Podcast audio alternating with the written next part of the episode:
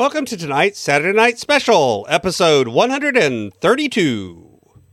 I'm Tom Herman. I challenge you to invest in yourself, invest in others, develop your influence, and impact the world by using your time, your talent, and your treasures to live out your calling.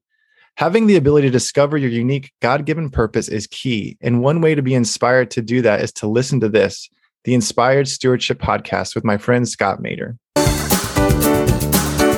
I would say that's what I would want to be known for is helping people redeem the time and break away from the striving survivalist mentality and walk in that kingdom mindset and living that life that Jesus came for us to have, right? A life to the full, a health to the full, finances to the full, relationships to the full, all of it, the, the idea of shalom. And I'd want to be known for helping people walk in that. Welcome and thank you for joining us on the Inspired Stewardship Podcast.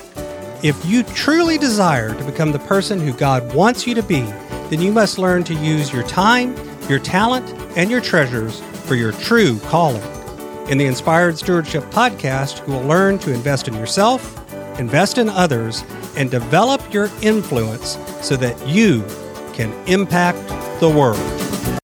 In tonight's Saturday Night Special, I interview Tom Herman about his own change towards finding his calling as a life coach.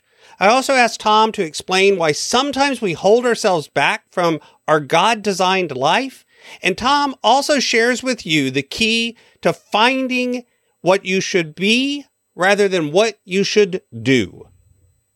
One reason I like to bring you great interviews like the one you're going to hear today is because of the power in learning from others. Another great way to learn from others is through reading books. But if you're like most people today, you find it hard to find the time to sit down and read. And that's why today's podcast is brought to you by Audible. Go to inspiredstewardship.com slash audible to sign up, and you can get a 30-day free trial. There's over 180,000 titles to choose from, and instead of reading, you can listen your way to learn from some of the greatest minds out there. That's inspiredstewardship.com slash audible to get your free trial and listen to great books the same way you're listening to this podcast. Tom is a kingdom minded entrepreneur who is helping Christians find their life purpose and succeed in their God given assignment. Tom and his wife Katie are both certified life coaches and founders of Attractively Different Coaching. Using cognitive behavioral therapy, neurolinguistic programming, and the truth of God's Word, they help their clients discover the truth of who they are and live accordingly. Tom's life mission is to help people overcome fear and confusion so that they can live rich, purposeful lives that are attractively different after discovering this calling from leaving his former career in the financial services. Welcome to the show, Tom. Thanks for having me, Scott. I'm excited to be here. Absolutely. So, you, we talked a little bit in the intro about how you had worked in the financial services industry. You had done a, a work like that, and then you pivoted and began coaching folks. And I'm always interested in hearing when people make a, a, a big pivot like that. What is it how did you know that it was time to make a change? How you know did you feel like your calling changed? Where how did that come about? Yeah it's a great question and it it was a, a series of events right? Like most things are it's not just one big uh, i'm the picture i have coming to my mind is like back to the future i guess it's back to the future one where it's like doc has this lightning bolt moment where it sends him back to the future right? There wasn't like this one like lightning bolt moment but I was in financial services at the time, maybe eight years into my career there. And I was very passionate about leadership, still am passionate about leadership. And I was managing a team of about 20, 25 people.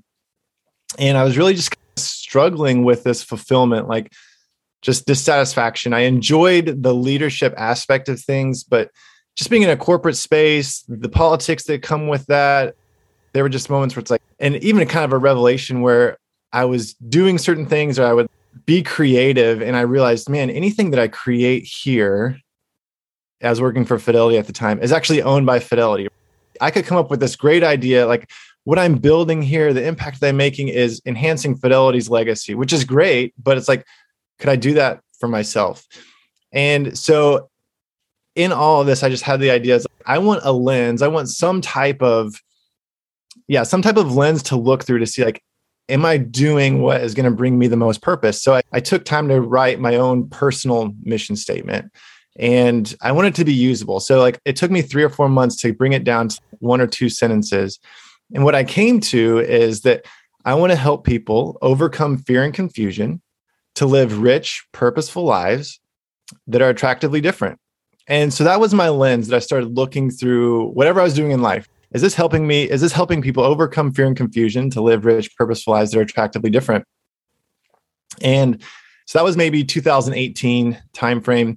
In September 2019, my wife became a life coach and I saw her working with her clients and it was like, oh my goodness, this is almost the definition of my purpose statement, right? She's helping people overcome fear and confusion to live rich, purposeful lives attractively different. I started to see the results that she was getting for her clients. And in leadership, I was doing very similar things. Like I was raising up representatives of fidelity to my vision was if I could help them be the best version of themselves, they're going to be a great employee. I didn't mm-hmm. want to teach them how to have a great sales conversation or client conversations like, no, I want to help them be better communicators. I want to help them be better with relationships. So the things I'm going to coach them on, the things I'm going to teach them on, if they take these and apply them at home, they're going to be a better husband. They're going to be a better wife. They're going to be a better parent. Like that was my vision for it. And so as I saw my wife like impacting her clients, it was just wow, like my personal mission statement is this. And so over time, it took probably about six months or so for me to then become a certified coach. But I started to see the impact that it could make. And God prompted us to move into, to leave corporate, our corporate job, and move more into building this full time. And so it really started with just having this desire to have a lens of how to bring more purpose, how to bring more fulfillment. And once I got that clarity, it was like these, this opportunity popped out to me. And it's like, that's it. I need to start moving in that direction. Mm-hmm. So you don't let me say some things back to you and make sure I'm I'm not off base with this, but it doesn't sound like it was that the job that you were doing with Fidelity was completely out of alignment with your calling. There were definitely things within it that you were able to express what later became your mission statement.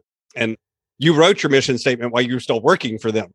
There's probably right. some alignment there but rather you left to do this full time because you felt like this allowed you to be even more in alignment with the calling. Is that an accurate way of putting it or?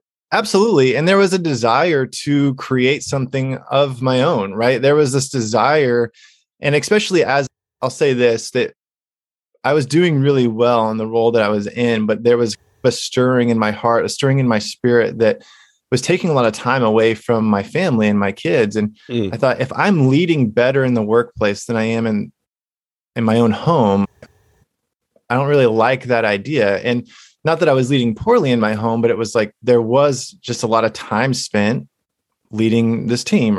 And so I started to think differently and think, okay, how can I lead, do both, right? Have a both and mindset, not either or, either have the results at work and not at home. How can I do both? And so as that vision started to grow, it led me to the place of, well, the vision that I have for my family and the vision where we want to go, I don't know if working in the corporate space is is going to do that. So it started us looking for different opportunities to have more of an entrepreneur mindset. So like I said, it was a series of events of just a stirring of how do I have both?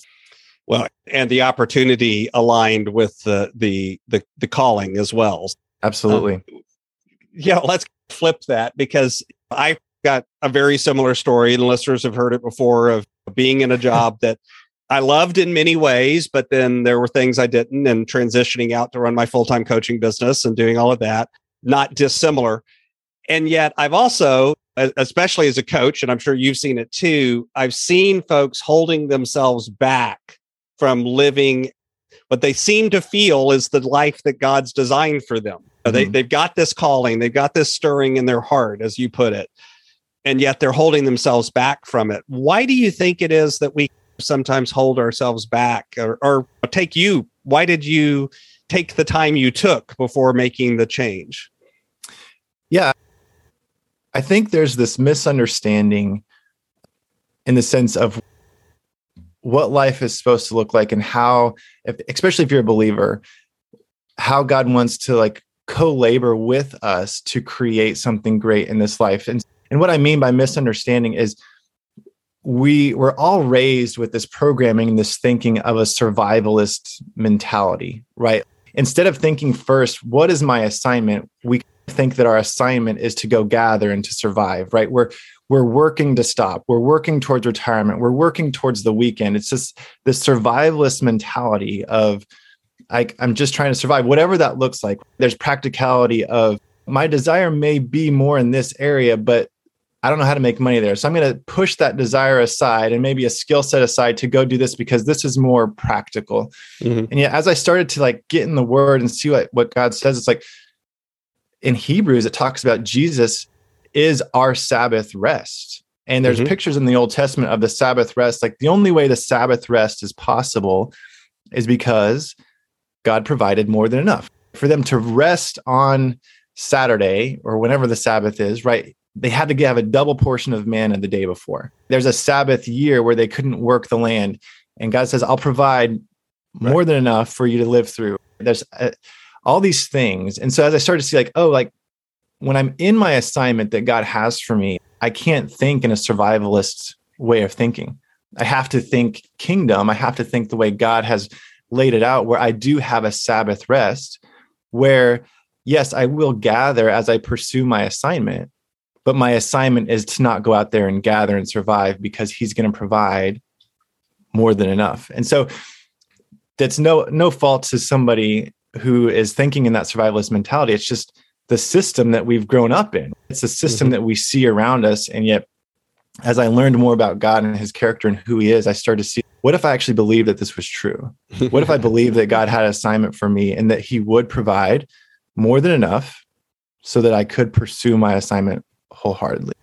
And I, I think it, it's interesting because that a lot of that comes out of how shall I put this? It's the balancing act of faith, right? It, we're back to the both and. You said that earlier. I use that phrasing a lot as opposed to the either or. Is faith passive or active? Is it doing something or being something? And I think we put it up as a false dichotomy. We put it up as an either or when the answer is yes. and I think that happens to us a lot when we're pursuing our calling too. What would you add to that or, or say to that? Yeah, I, there's definitely wisdom in what we're pursuing. As I started to get a stirring, think about my story. As I started to get a stirring in my heart to to be more entrepreneurial and learn about these things, there was there was a process that I had to go through to actually become the person who could do that. So much of I think where I've seen my clients get stuck and that we work out of and most people it's this mindset of i just need to do better. I know what i need to do. I need to be more disciplined. I need to work harder. I need to spend more hours. And it's like no you actually need to become the person who can do these things. Now there's a small nuance in that. One is one is more reactionary i need to do this here's my to-do list and when we're in a reactionary state of mind we can't create and the first thing we learn about God in Genesis 1 1 is that he's a creator and we're made in his image, like we're called to create. And so as I started to think, okay, who do I need to become to be an entrepreneur? I need to learn how to administrate or manage certain things. I need to be a self starter. I need to become someone who um, has a vision. I need to become someone who can share my vision. It's it's not necessarily oh i need to do this checklist one two three and all this will happen. And as i shifted my mindset of becoming as opposed to doing it allowed me to go through this process where one it gives room for imperfection but there was a process of that becoming process was the preparation to then step into it. And so i think we get in this mindset of i want to do this now and i'm going to do these things but we miss the preparation of learning how to step in and go take the land. Even thinking about like the israelites when they went and took the land like they were taking it one one piece at a time right? God's you were conquering these people and the land won't be vacant because if it was it'd be overrun by animals right? Like they had to step into their full promise. They had to do things one step at a time but that's where the faith came in. We're going to conquer these people we're going to conquer these people and then eventually we'll have the land. Yeah learning how to administrate and step into that becoming process and not get discouraged of this isn't happening now, right? There's a two year process of becoming before I went full time and left the corporate space. Mm-hmm. I think that's important to to call out. It, why do you think it is that we concentrate so much on the doing instead of the becoming?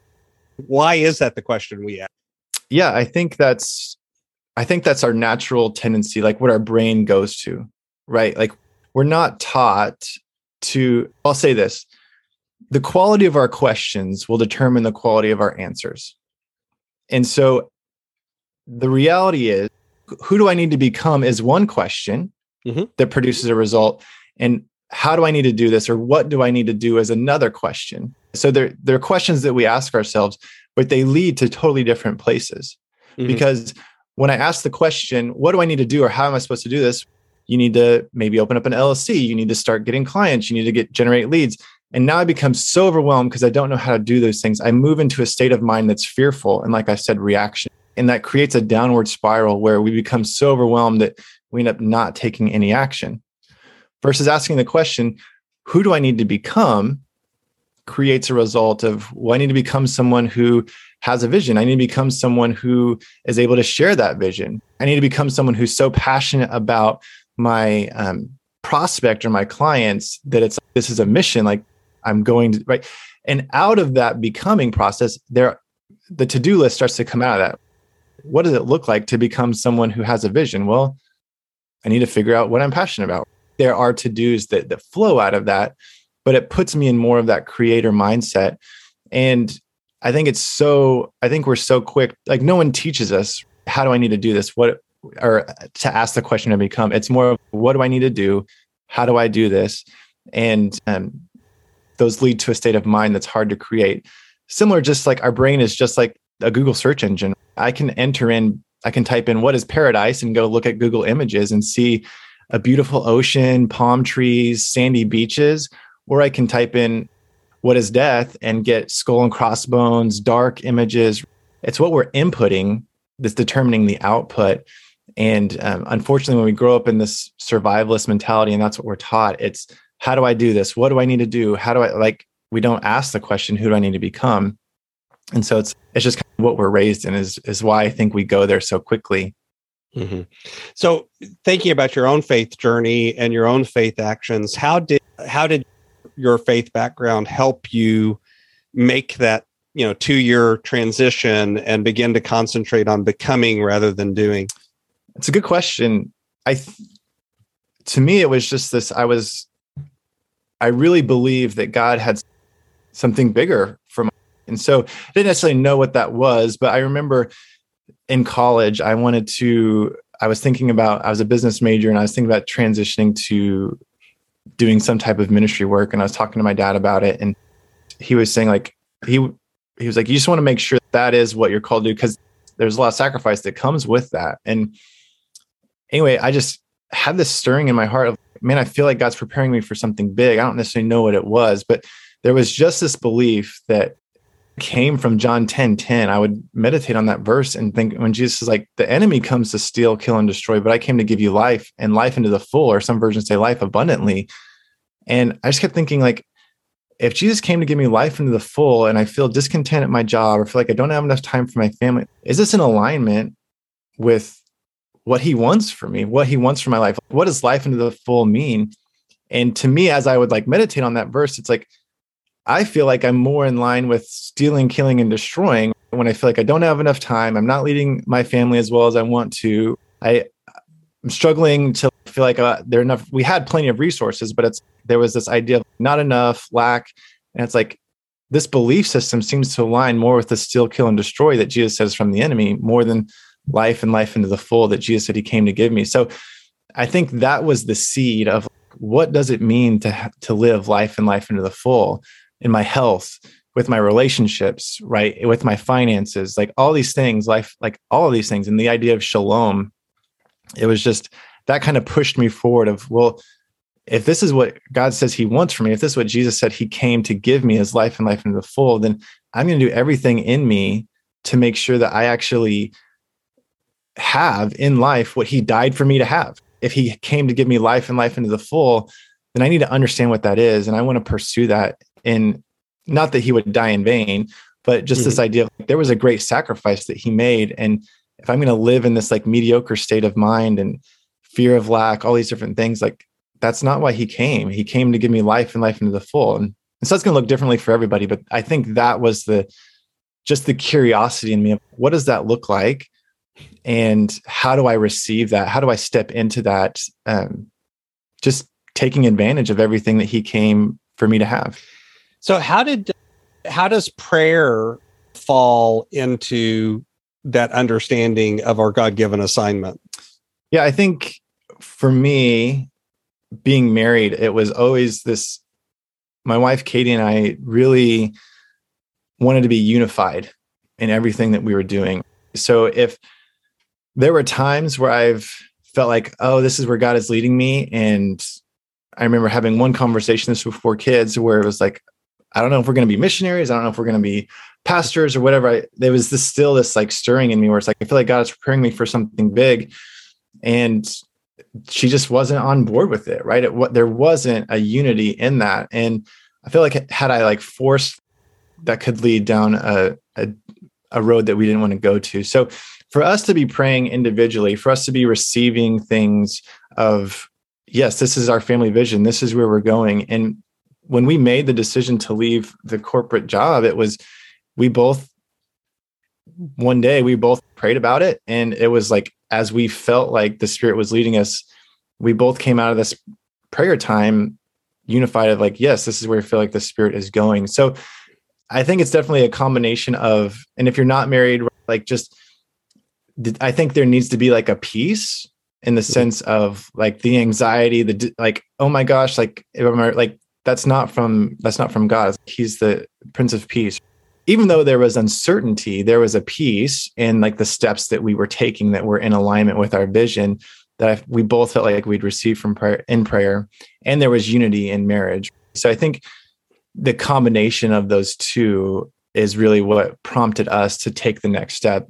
And for me, in my journey, as I've prayed about things and had these desires, I feel like there's a shift where I know that I know that if I don't take action, it's being clearly disobedient. Like I know that I need to take this step, and there's this feeling of I don't really want to do it, but there's also this stirring of I don't really like that because I know that I'm being disobedient if I don't do that. And so mm-hmm. it wasn't so much of do I need to do this? It's I don't know if I want to do this, but I really feel like if I don't do it, I'm not in alignment with where he's leading me. So I think I don't know if that answers your question, but mm-hmm. no, I think it does. And you've mentioned a couple of times fear, and you just alluded to it again. That that time when we feel like, okay, this is clearly the action that I'm supposed to be taking. I don't really want to take it. So how can we work on and develop confidence, develop overcome those kinds of inertia moments or those fear moments and move forward more effectively? Yeah, I think what we feed or give into, right, is going to is going to grow. So I don't know if it was Zig Ziglar, what we feed or what we grow into, like it's it's going to grow. I don't know if it's an analogy from Zig Ziglar, but he talked about I've heard this analogy of these two dogs, right? Like mm-hmm. the, if they're going to be fighting, one's a black dog, one's a white dog. The dog that is fed the most, like if you feed the white dog, like it's going to win the battle over the the black dog. Right? If you feed the black dog, then it's going to win the battle over the white dog. And so in that idea, it's if we're giving into our fear, if we know that hey, this is going to be disobedient if I don't do this, but it's so scary, so uncertain. I'm just going to stay in my comfort zone.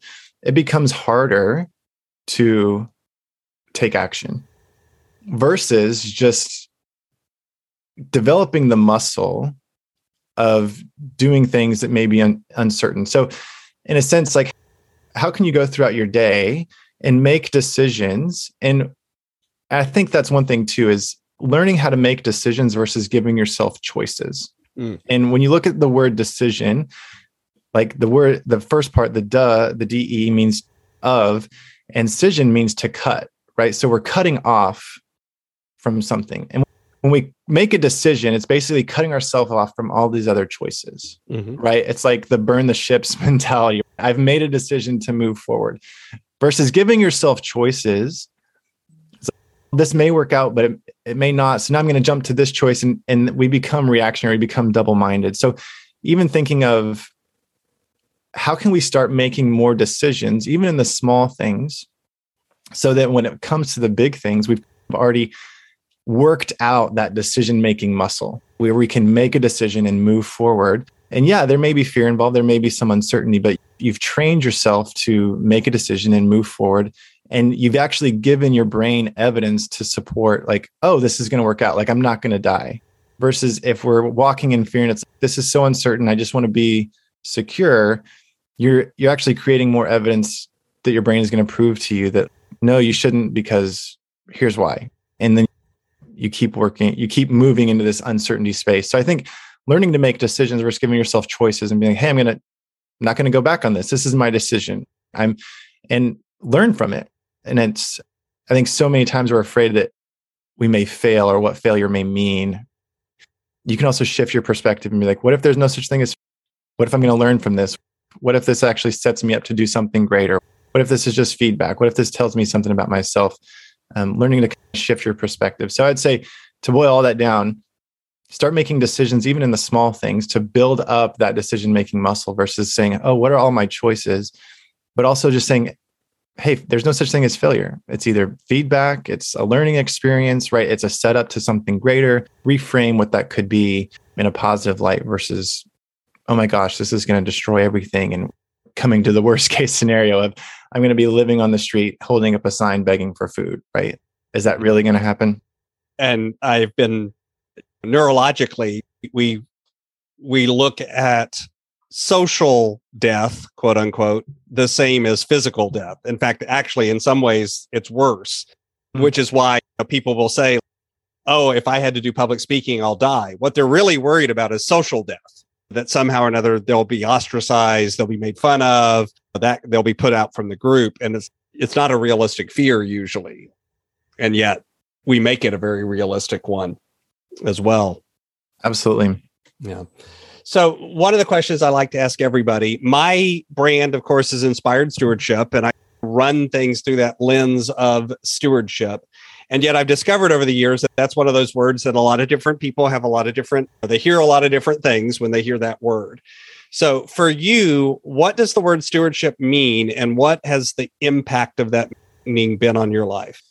Yeah, I I love this question because I'm really big into defining words and what does this mean? Even asking my clients when they're th- like something's hard, it's define hard. What does hard right. mean? Or like it says a lot about the meaning that we've given to something. So when it comes to stewardship, I makes me think of like where did that what was the original steward? And it's is a person who like managed a property or the affairs of another entity or like they they were basically looking over something that that wasn't theirs. And so the idea for me is yes, it makes sense to do look over like stewardship is so associated with money, I feel like in our culture today, especially in the Christian circles. But I think that what about like these ideas? What about these desires that we have that are from God? So when I think about if I'm overseeing something in my life for God, especially if you're a believer, right? What does it look like to oversee that and manage it? If God has given me certain desires and if we're called to be creators, I really believe that a big part of like our god-given desires are a way that he wants to express himself into the world. And because we're made in his image there's an image of god that i carry and an expression of god that i can put out in the world that you can't and vice versa and someone else. So the impact that, that idea has come from me about being someone who's overseeing something that isn't mine these desires or like this mission statement that, that god gave me like part of that is pursuing that so that God can be fully expressed in the world because he wants to to co-labor with me. And I love the verse in Isaiah 61 3 that that talks about this as we'll be called trees of righteousness. Like we are to be called like these trees that are and I think the NIV says oaks of righteousness, right? Like the planting of the Lord that he may be glorified. Mm-hmm. The idea that my life should be this something that's, and I don't even want to use the word magnificent as in the sense of so great, but it's there should be something attractive about it that will bring him glory. That there's like this majestic thing about it. And whether that be someone pursuing a desire that they have or time freedom or like these relationships that I have. So I think the impact that it's made on me is yes, I need to handle my things, my time, my resources, my money in a way, but also these desires that God has given me, I need to manage them. That's part of being a steward of managing them well so that God is fully expressed in the world through me and that people get to see God and the image that he, that I carry of God just by the way I live my life and what I produce and what I create in life. And magnificent, you use that word means comes from the root of magnificus which is you know great in deeds so mm-hmm. again it's about doing something it's about creating something it has yeah. that root of creation that like you said i believe god is a creator and that means we've got to be creators now that doesn't necessarily mean you need to go build a app or that's not what i mean by creator but we're creating things into the world when we act in that way Absolutely. i think it's important to realize so here's my favorite question. Let's say I could invent this machine and I could pluck you out of the seat where you sit today and transport you into the future, maybe 100 to 150 years. And magically, you were able to look back on your entire life and see all of the ripples, all of the impact that you've left behind. What impact do you hope you've had on the world? Yeah, it's a great question. And what's coming to my mind is probably about a year ago, I was studying the verse in Ephesians that we're called to redeem the time because the days are evil. And it's what does that even mean? And so I was looking up the the Greek words and just trying to, like I said, I'm, I'm really big into defining the words. And if I if I don't understand what the words mean, it's like how can I really understand what the verse is meaning? And the word redeem is to either buy back or rescue from loss. Mm-hmm. Okay. Like that's that makes sense to me. And it says redeem the time. And I looked up the word time, and in this dictionary, it said that it's a Greek word where there's no English equivalent. So mm-hmm. it, it said that it's not a succession of seconds, it's not a succession of minutes. It actually means unique opportunity. So there's not an English equivalent to say, but we have this unique opportunity. Okay. So I'm called to rescue from loss or buy back this unique opportunity. That makes sense. Okay because the days are evil. What does it mean the days are evil? I looked at the word evil, and the root word for evil means strife. So mm-hmm. All of a sudden, I had this verse here. It's I need to buy back this unique opportunity, rescue from loss, this unique opportunity, because the days are full of striving. And it was like, wow, we're trained. There's the enemy is out to steal this unique opportunity from me.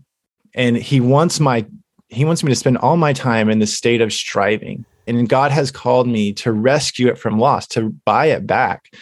And so I became really passionate about that. I think that's a big part of my coaching. But I would say to answer your question, if I were to like look back at my life, if it were defined by helping people rescue that unique opportunity from loss, to pursue the desires that God has given them, to create something, to break out of this survivalist mentality, I would say that's what I would want to be known for is helping people redeem the time and break away from the striving survivalist mentality and walk in that kingdom mindset and living that life that Jesus came for us to have, right? A life to the full, a health to the full, finances to the full, relationships to the full, all of it. The, the idea of shalom, I'd want to be known for helping people walk in that. So, what's coming next for you as you continue on this journey? What's on your roadmap or on the agenda for 2022? Yeah, it's it's actually very much in line with what I was just saying. I have another company that I have a partner in. We're being in the financial services world for 10 plus years. We have a, a company that is originally like we started earlier this year where was helping people trade um, in the stock market. We I had helped him and he had produced profits. He took $25,000 and turned it into $250,000 and it was this idea of wow like there's opportunity for people to buy back their time to rescue this opportunity from loss the only way in my opinion the only way you can buy back your time your unique opportunity from loss is through profits. That's profits through a business, profits someone else, because trading time for money, the only way you can make more money to buy back your time is to spend more time, right? You eventually run out. When you think in the terms of profits, like I can sell, say I'm selling a book, I can sell one book in 10 minutes, I can sell 100 books in 10 minutes. So there's this opportunity for people to learn how to think differently, how to potentially create a business, to learn how to trade or create some type of income eh, with profits to to buy back their time. And so in that idea, we're with that company, we're thinking through what does it look like to have a platform, to have a business of helping people, believers or non-believers, embrace this mindset of my unique opportunity. Like someone's out there actively trying to take that away from me how can I buy back that time and equipping them with resources to either build a business or to create profits through trading and stock market, whatever. And yeah, we're uh, just had a call before I met with you where it's we're brainstorming what that looks like. And so yeah, I think 2022 is going to be expanding on that vision, pursuing that kind of creating ways to help people walk in their assignment and breaking free and thinking differently from maybe just trying to survive or living in strife. But no, buying back their time and using their unique opportunity to pursue the assignment that God has put on their heart. You can follow Tom over on Facebook as TR Hermann, That's H E R M A N N, or on LinkedIn as Tom Hermann. He's also over on Instagram as Tom Hermann Coach, or find out more about his coaching and services on his website, attractivelydifferent.com com. Tom, is there anything else you'd like to share with the listener? Yeah, I think if any of this has stirred in you, right, like pursuing your unique assignment, buying back your time, rescuing it from loss, right, I would encourage you to really look to see, look at your desires, right? Because I think desires, especially in the Christian culture, can have a negative connotation to it. I think people look at it and be like, no, those are bad. Those are fleshly. My heart is deceitfully and wicked. And yet, as I've gone through my journey, I've realized, no, God has placed certain desires in me as almost like a roadmap to part of my assignment. And so I would encourage people as you're, if you do have the idea of, I don't know what my assignment is, I don't know what my purpose is, but this is all resonating with me. What are those? Get really curious about your desires and see where they're coming from. And it's like, they're not all bad. I really do think the Spirit plants those seeds in our hearts for us to steward them and cultivate them. Like there may be a growing as a growing process to like really cultivate them. But I would encourage you to just get really curious about your desires. Take them to the Lord and be like, "Hey, is this from you?" I used the example before. Like someone may have a desire for a ten thousand square foot house, and as I say, that's like, oh my gosh, that's very materialistic. But what if their desire is to have a space to bring in eight or 10 married couples and do marriage coaching and restore marriages and they're creating a space to to do that right like that may be a great but if i need a 10,000 square foot house to have the the big flex and puff out my chest to be like look how great i am that's probably not a desire from from the lord so it's like the 10,000 square foot house is just a neutral thing so i would just encourage people get really curious about those desires and see where God may lead you. Thanks so much for listening to the Inspired Stewardship Podcast. As a subscriber and listener, we challenge you to not just sit back and passively listen, but act on what you've heard and find a way to live your calling. If you enjoyed this episode, please do us a favor. Go over to inspiredstewardship.com slash iTunes rate, all one word, iTunes rate. It'll take you through how to leave a rating and review and how to make sure you're subscribed to the podcast so that you can get every episode as it comes out in your feed. Until next time, invest your time, your talent, and your treasures, develop your influence, and impact the world.